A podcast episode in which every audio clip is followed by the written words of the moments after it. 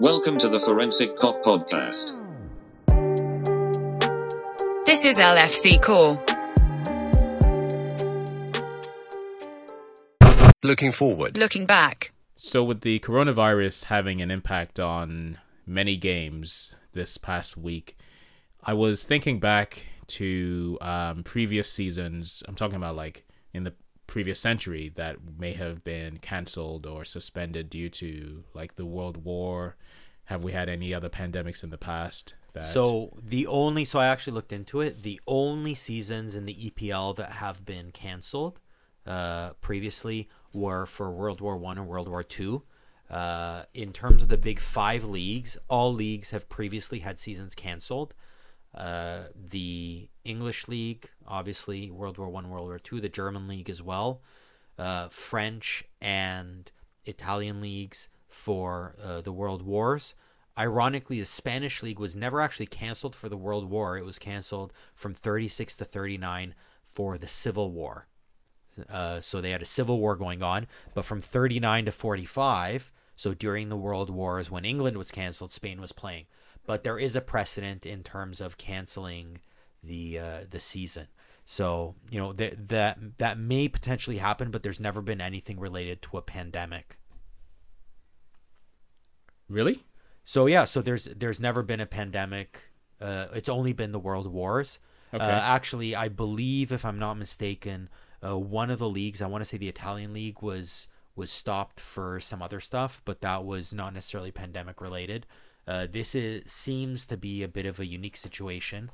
Uh, again, you have to kind of keep in mind, you know, maybe 50 years ago or whatever it was, if there were uh, people who were sick, it might not have made the news. It might not have been as scary just because there wasn't as much information going out. And so now I think there's just more information going out, so people are a bit more scared, but governments are also a bit more aware, so they want to kind of nip it in the bud. So in terms of a pandemic, that hasn't happened before, but they've canceled seasons. So I guess the the question comes down to if they cancel the season, what does it mean? So if you were a player and you were told that the season can were canceled, what would you think? I would be happy that I now have time to spend with my family and essentially have a a pre-summer break. So it, it really would be good in some ways so players, the way it works is uh, unlike other leagues in the world, uh, football players are essentially paid throughout the year. So they're paid weekly throughout the year. So if they play three games in a week or they play zero games in a week, it doesn't make a lick of difference. So they're going to get their money. So in terms of those things, they're happy. Uh, one of the things uh, they're not going to get is they're not going to get any bonuses that might be related to say winning a title, right? Because there's no titles to be won if everything's canceled. So from that point of view, they might lose some money, but their their weekly wages are going to continue. Likewise, their commercial agreements, sponsors generally don't have a number of uh, games that need to be played. They will pay regardless. About the only thing that they might lose out on is maybe the top top players who would potentially get like an additional bonus for winning uh, a a personal award for maybe the most goals or for winning the golden boot or something like that uh, they would potentially lose out for the but for the majority of players it wouldn't really affect them. When you look at players in liverpool obviously a lot of them are getting extra money for winning champions league for winning the epl so while it might not affect most players out there, it might actually have some effect on the Liverpool players in terms of their final take home pay. So even though they're getting their weekly wages, they might actually lose out a little bit if these seasons get canceled. Another thing to consider, and this is kind of a minor thing, is uh, from a uh, physical, uh, medical point of view, uh, low body fat. So all of these guys are obviously exceptionally low body fat. They're very fit. Actually makes you uh, more likely to suffer from infectious diseases. It actually makes you more susceptible to them. And once you get them, you don't actually have the body fat to burn to fight off the disease. So an athlete may need to go for intravenous. Uh, where your average person can just sit on the couch and get over it. So there is a bit more of a risk to uh, players than there might be for the average population if uh, to get sick and once they are sick. Yeah, but um, I thought that being active and healthy boosts your immune system. So it does, but uh, low body fat, and I mean, you know, we all saw it when Salah took off his shirt and we were all kind of shocked. That actually is not an ideal form of health. So, an ideal form of health, if, if you're like below 3% body fat, you're actually considered uh, extremely unhealthy. Uh, and a lot of these players might come in close to that number just because they're they're they're burning so many calories stress what they their- do, plus the stress out there and all that. So yeah, you're right. So so again, I don't I don't anticipate this damaging any of them, but it is worth noting that they may, might be more susceptible to catching said diseases. That being said, they probably get like 12 hours of sleep a night because we know that uh, Liverpool has instituted a a uh, uh, you know a, a really good health system where they do monitor players even if they're at home. So they're making sure they're getting the sleep they're making sure they're getting the exercise. But just as a side note it might affect them. Uh, in terms of the footballing world in general uh, how do you think the fans are going to react to it I think when the dust settles, everybody will realize that this is more than a footballing decision, right? So initially, it kind of sucks because, well, me as a Liverpool fan, I'm looking forward to Liverpool continuing this march towards the title, lifting the trophy in front of the tens of thousands of fans. But when it's all said and done, this is not the most important important thing in the world, and uh, people's lives and people's healths are much more important. And whatever we need to do to contain this virus, if it means turning off a few games for a season, or I mean for a few weeks or the rest of the season, that's a sacrifice that has to be made for the greater good. So I, I would actually agree with that. You just uh, you just kind of made me think of something that I hadn't thought about before, which is Liverpool has not won a title in 30 years, and we are all very excited to have them win this title. And in the current climate, there's no way there would be a championship parade. So can you imagine after 30 years of waiting, we wouldn't even get to stand in a crowd or watch from home and see a massive crowd uh, celebrate this team? It would kind of all be done quietly. It feels a little bit anticlimactic, if you ask me. Yeah, I'm I'm I'm trying to see. I, I I can look at this two ways. It's either on the one hand, the fates are being cruel to us in that of all the years, this is the year that there has to be some type of suspension to the end of the season, uh, robbing us of that joy of seeing them lift the trophy and and, and also celebrating it with their fans. Um, but then on the other hand, this is the only possible way that Liverpool could win a league in a shortened season, right? Win all these games up to this point, still win the trophy, even if they they choose to suspend it after March. That's true. I mean, if we were close, if we were, if it was last year where Man City was a point up on us for the last six weeks or eight weeks or whatever it was, I don't remember offhand, then we would be looking at, uh, you know, do you crown a title? Whereas you're right, this year, I mean, even if they end the season now, I mean, there's no one that can ever say anything other than Liverpool clearly won this season. Right. So in a way, I do understand you. That's that's a good point. Um, what I would also say is uh, maybe there needs to be some consideration given to uh, sequestering kind of all of the football players and having them play in empty stadiums because you know there's uh, a lot of good that can come from sports. You know, people are maybe sick at home, suffering from the virus at home. Uh, it's nice to have kind of a break from the real world and watch a sports uh, watch any kind of sport. Uh, and I know for myself, I if, if you told me I have to sit at home sick, I would probably want to sit at home watching Liverpool play. So in that way, it would be good. But I do understand, and I agree with you. I think the greater good um is served by making sure that this isn't transmitted. Uh, kind of, you know me well enough to know that I'm not uh, as much as I I love Liverpool and I love the game and all that. Uh, my mind always drifts to dollars and cents. And so I kind of started thinking about what do the dollars and cents look like uh, should we have kind of some issues with the coronavirus. And so at the end of the day, what we're really talking is there's kind of two scenarios. One is where games are played in front of empty stadiums, and one is where games are played in front of, or games are just canceled. If games are played in front of empty stadiums, what you're talking about is that your match day revenue is basically gone. Uh, is that good or bad for Liverpool? It's kind of bad for Liverpool. In the EPL, the only team that makes more in match day revenue than Liverpool is Man U. So other teams would lose money, but they wouldn't lose as much money as Liverpool is losing. Um, so you know that's a bit of a problem in terms of costs. All of your costs would remain the same in terms of player salaries. So players are paid on a weekly basis. All of those salaries would still need to be paid, and uh, unfortunately, that would have to come from somewhere. So if you lose your match day revenue, you need to kind of keep your other revenue streams going if at all possible.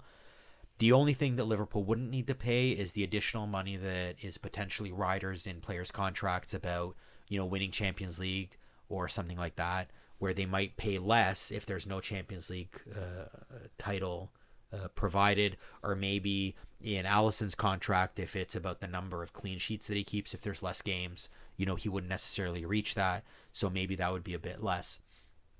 Uh, the one revenue that uh, that would be interesting is the broadcast revenue. If they cancel games, Liverpool is going to lose broadcast revenue. So is everybody else.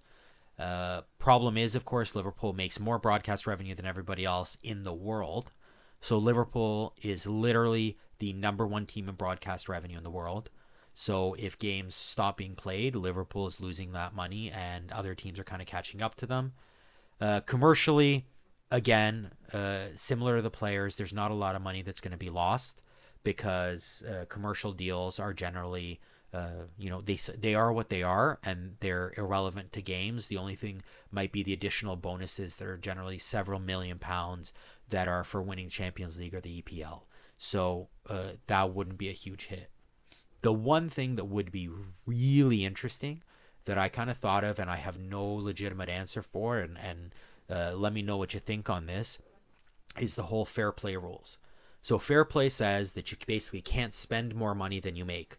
Well, this year, with cancellations, with empty stadiums, things like that, teams are going to make less money, and that is bound to affect how much money they can pay out for players. So, do you think that the rules will be changed to allow them to pay more? Or do you think the rules are going to stay the same, essentially forcing teams to play to pay less? I I think that um, the rules are out the window um, if if and when the season is suspended or canceled altogether. Um, I think um, common sense will prevail, and they'll just have to reestablish um, what the ground rules are for how they judge teams. I mean, they may just give everybody a pass for this season, um, which is interesting because I wonder what they'll do in terms of relegations and promotions, right? But that's a whole different story. I mean, I That's- think there's a lot of things that that that have to be addressed. So that's a whole different story. But the revenue and the expense one is very interesting because really.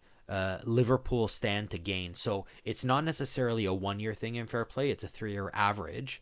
So technically, since Liverpool didn't spend basically anything last summer, they would be ready to spend this summer and they'd kind of have their three year average going pretty well, where other teams might not.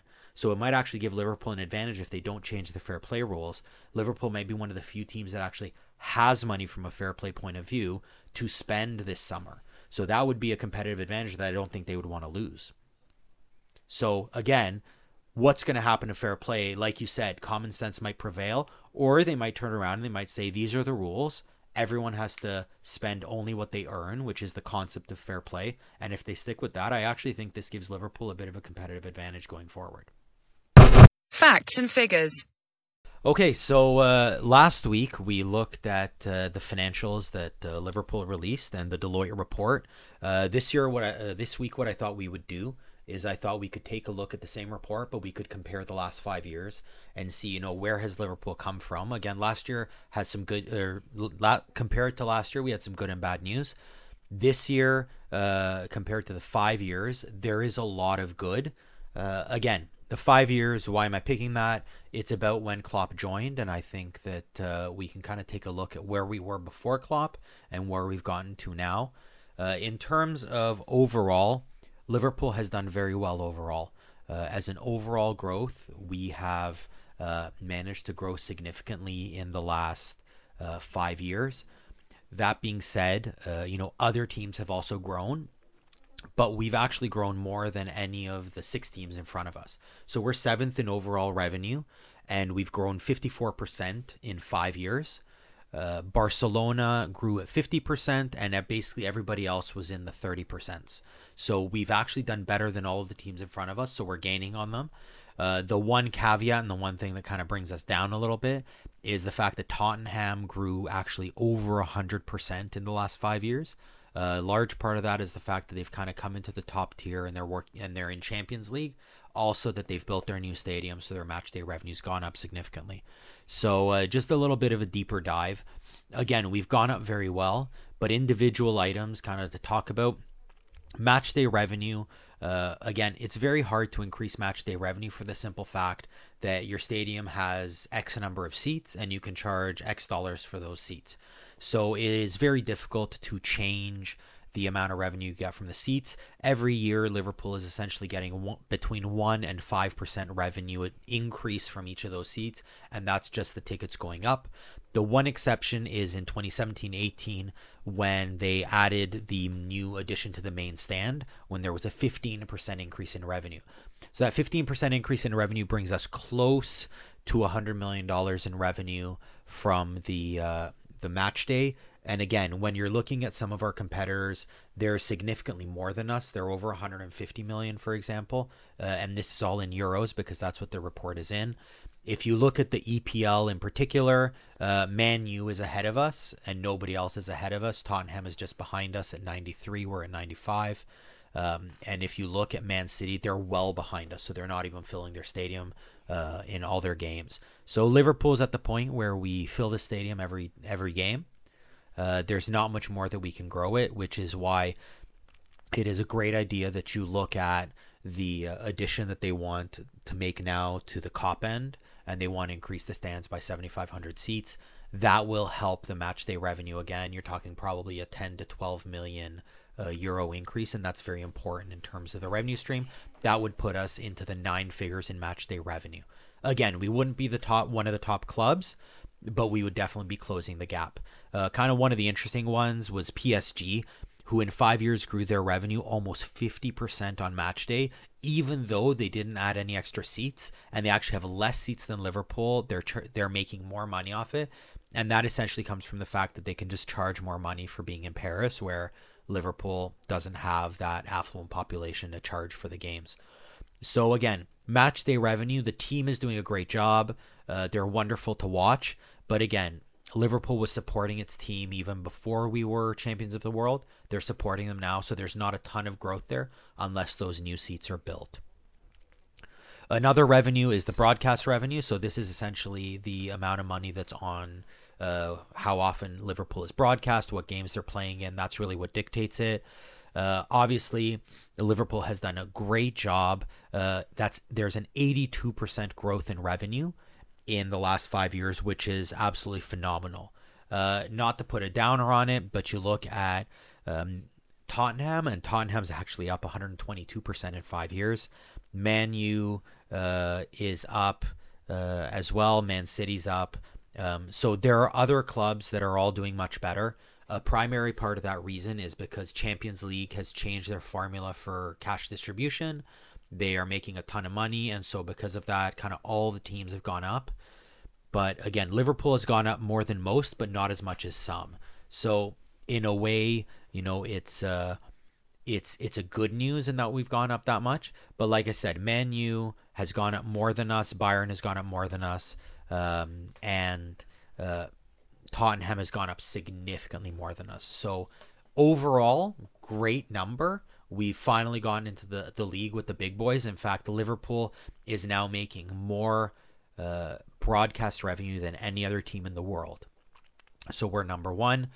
That's the great news. The not so great news is that other teams have also increased significantly. And the even worse news is basically we need to uh, maintain this. So there's basically no way we can make more match, uh, more broadcast revenue than we're currently making because that broadcast revenue is coming from making it to the Champions League final.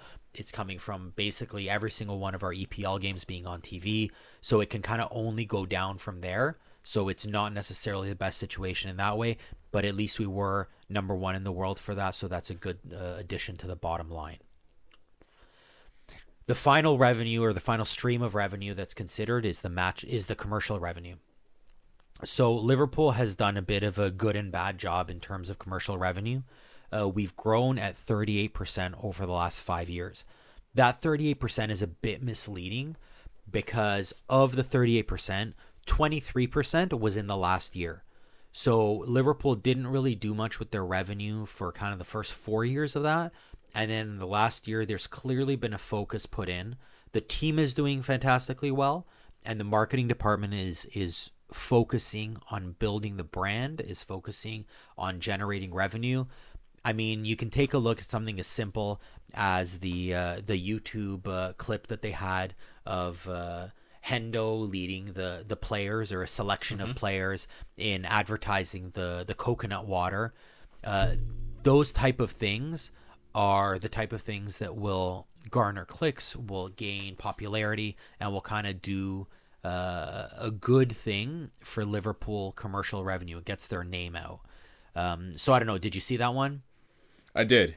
I, th- I think I think we all saw that, and um, yeah, it was quite amusing, well put together, and um, yeah, I thought that was a really really good commercial. So again, I think Liverpool is fairly new in the YouTube area. I think a lot of teams are fairly new in the YouTube area.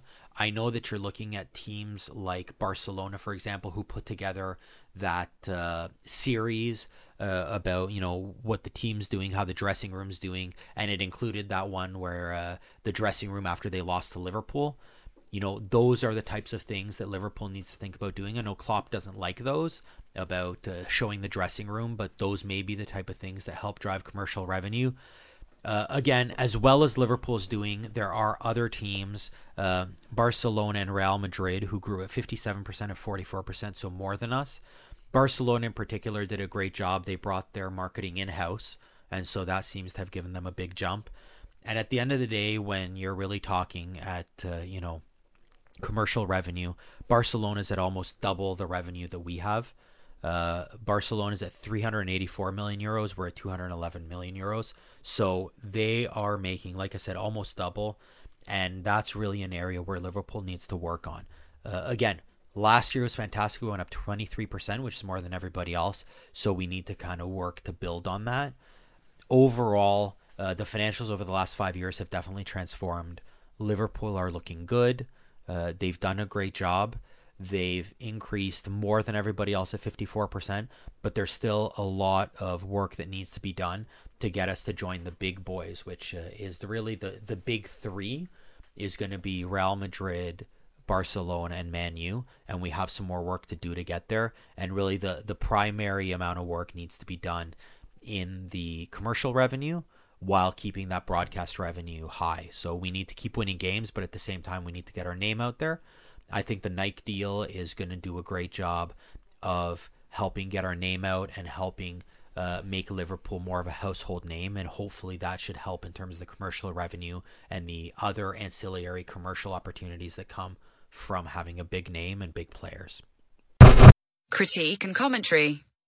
So I remember a couple weeks ago you had mentioned that there may be some type of relationship between the number of fouls Liverpool commits and the outcome of our games, whether we win or lose or draw. Um, were you able to put a little bit more thought and analysis into that? So I did. Um, originally, uh, you know, as with anything, it, it, starts off as a hypothesis, and then uh, you're not really sure if it'll work out. Uh, shockingly, this one worked out a lot better than I thought it would. Um, there's clearly an absolute relationship between fouls and Liverpool games in general, and Liverpool fouling more than opponents and wins and losses. So let's kind of work through the numbers. Um, you know, one by one as I found them. So the league average uh, fouls per game is just over 10 and a half. Uh, in terms of games that Liverpool play in, Liverpool fouls about 8.29 fouls per game. Opponents are 8.11. So basically, Liverpool and opponents combine for almost five fewer fouls a game than any other game, which is kind of shocking. Uh, again, these type of things tend to be fairly standardized, but it looks like Liverpool games just happen to have fewer fouls. Uh, so that was kind of the the first observation that came up. So what I did is I took uh, the Liverpool EPL games, Champions League games, FA Cup, and the the Carabao Cup matches, and I looked at how many fouls per game do we does Liverpool commit, how many fouls per game do the opponents commit, and what's the difference. So in wins and ties, the numbers actually came out the same. So the difference is 0.7 more uh, fouls that the opponents commit than Liverpool. So that was, uh, you know, it's again, it's fairly standard in the difference. What is different between the two is in wins, Liverpool commits almost uh, two fouls less than they commit in ties. So clearly, when the game gets more physical, there are more fouls. Liverpool is more likely to tie. Uh, now, in terms of the losses, that's when the number completely changes. So again, wins and ties, Liverpool fouls uh, almost a foul less than opponents. In games that Liverpool loses, which aren't a lot, but enough to come up with a statistical number, Liverpool fouls almost three and a half times more. Not sorry, three and a half times has three and a half more fouls than opponents. So in total, uh, between wins and losses, Liverpool has a variance of four fouls compared to opponents. So basically, if Liverpool is fouling more than opponents, um, they are more likely to lose, is what it kind of looks like from those numbers, which is something, again, why are they fouling more? What's happening? Uh, that one's kind of up for debate, but it's very clear that in wins, they foul just under eight fouls per game.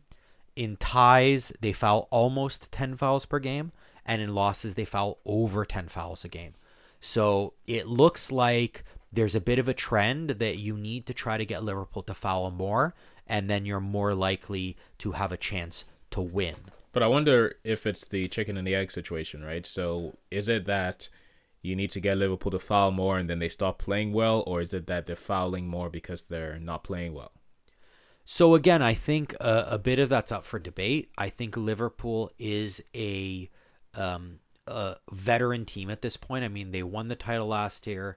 They won the Club World Cup. They're going to win the EPL title. So this is not a rookie team that can maybe be as affected um, by the score in a game, or at least you'd hope they're not, because they would keep driving for a win.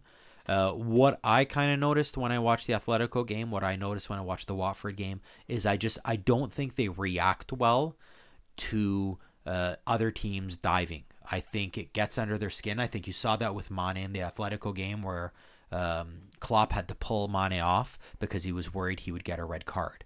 So I I do understand the chicken and the egg argument, but at the same time I'm thinking, you know what?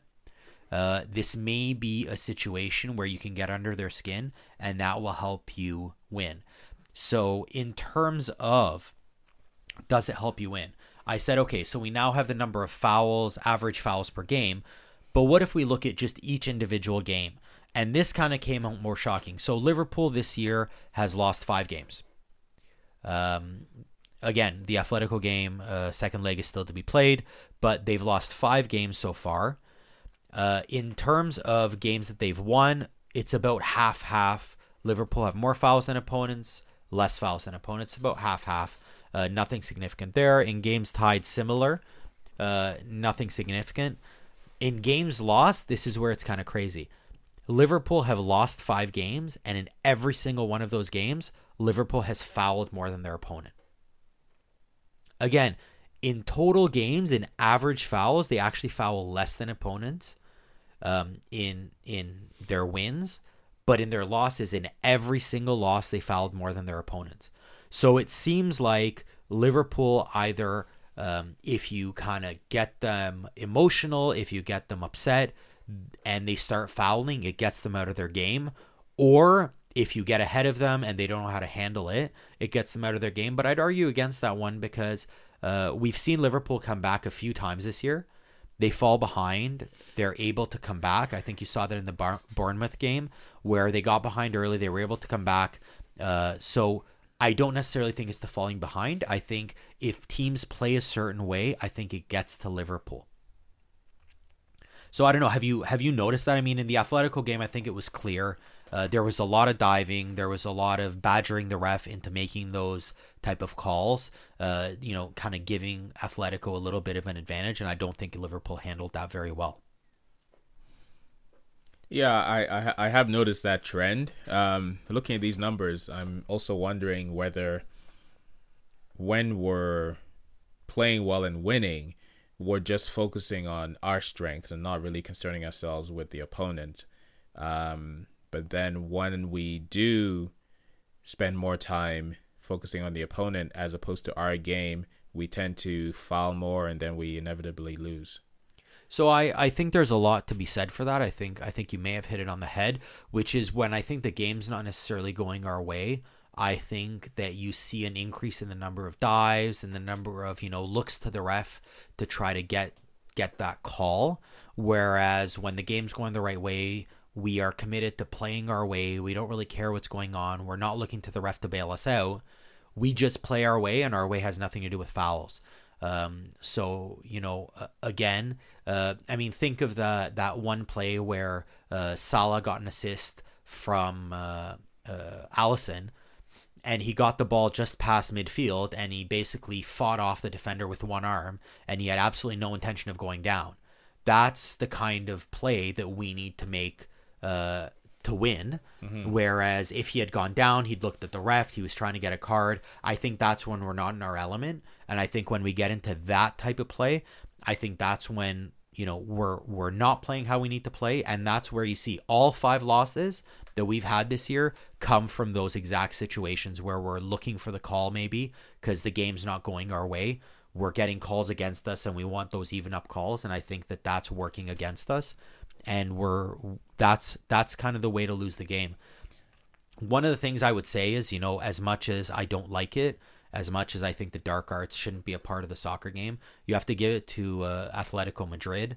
Uh, they clearly figured that out. They clearly figured out that the way to knock Liverpool off their perch was to get into their heads and get them concerned about the fouls and get the ref on your side. And I think they did a good job of that. Um, and so, you know, again, they won that first leg uh, because they, they looked at the stats. I think they've seen these stats and they played to those strengths. For more stories, analysis, and articles, go to the forensickop.com website.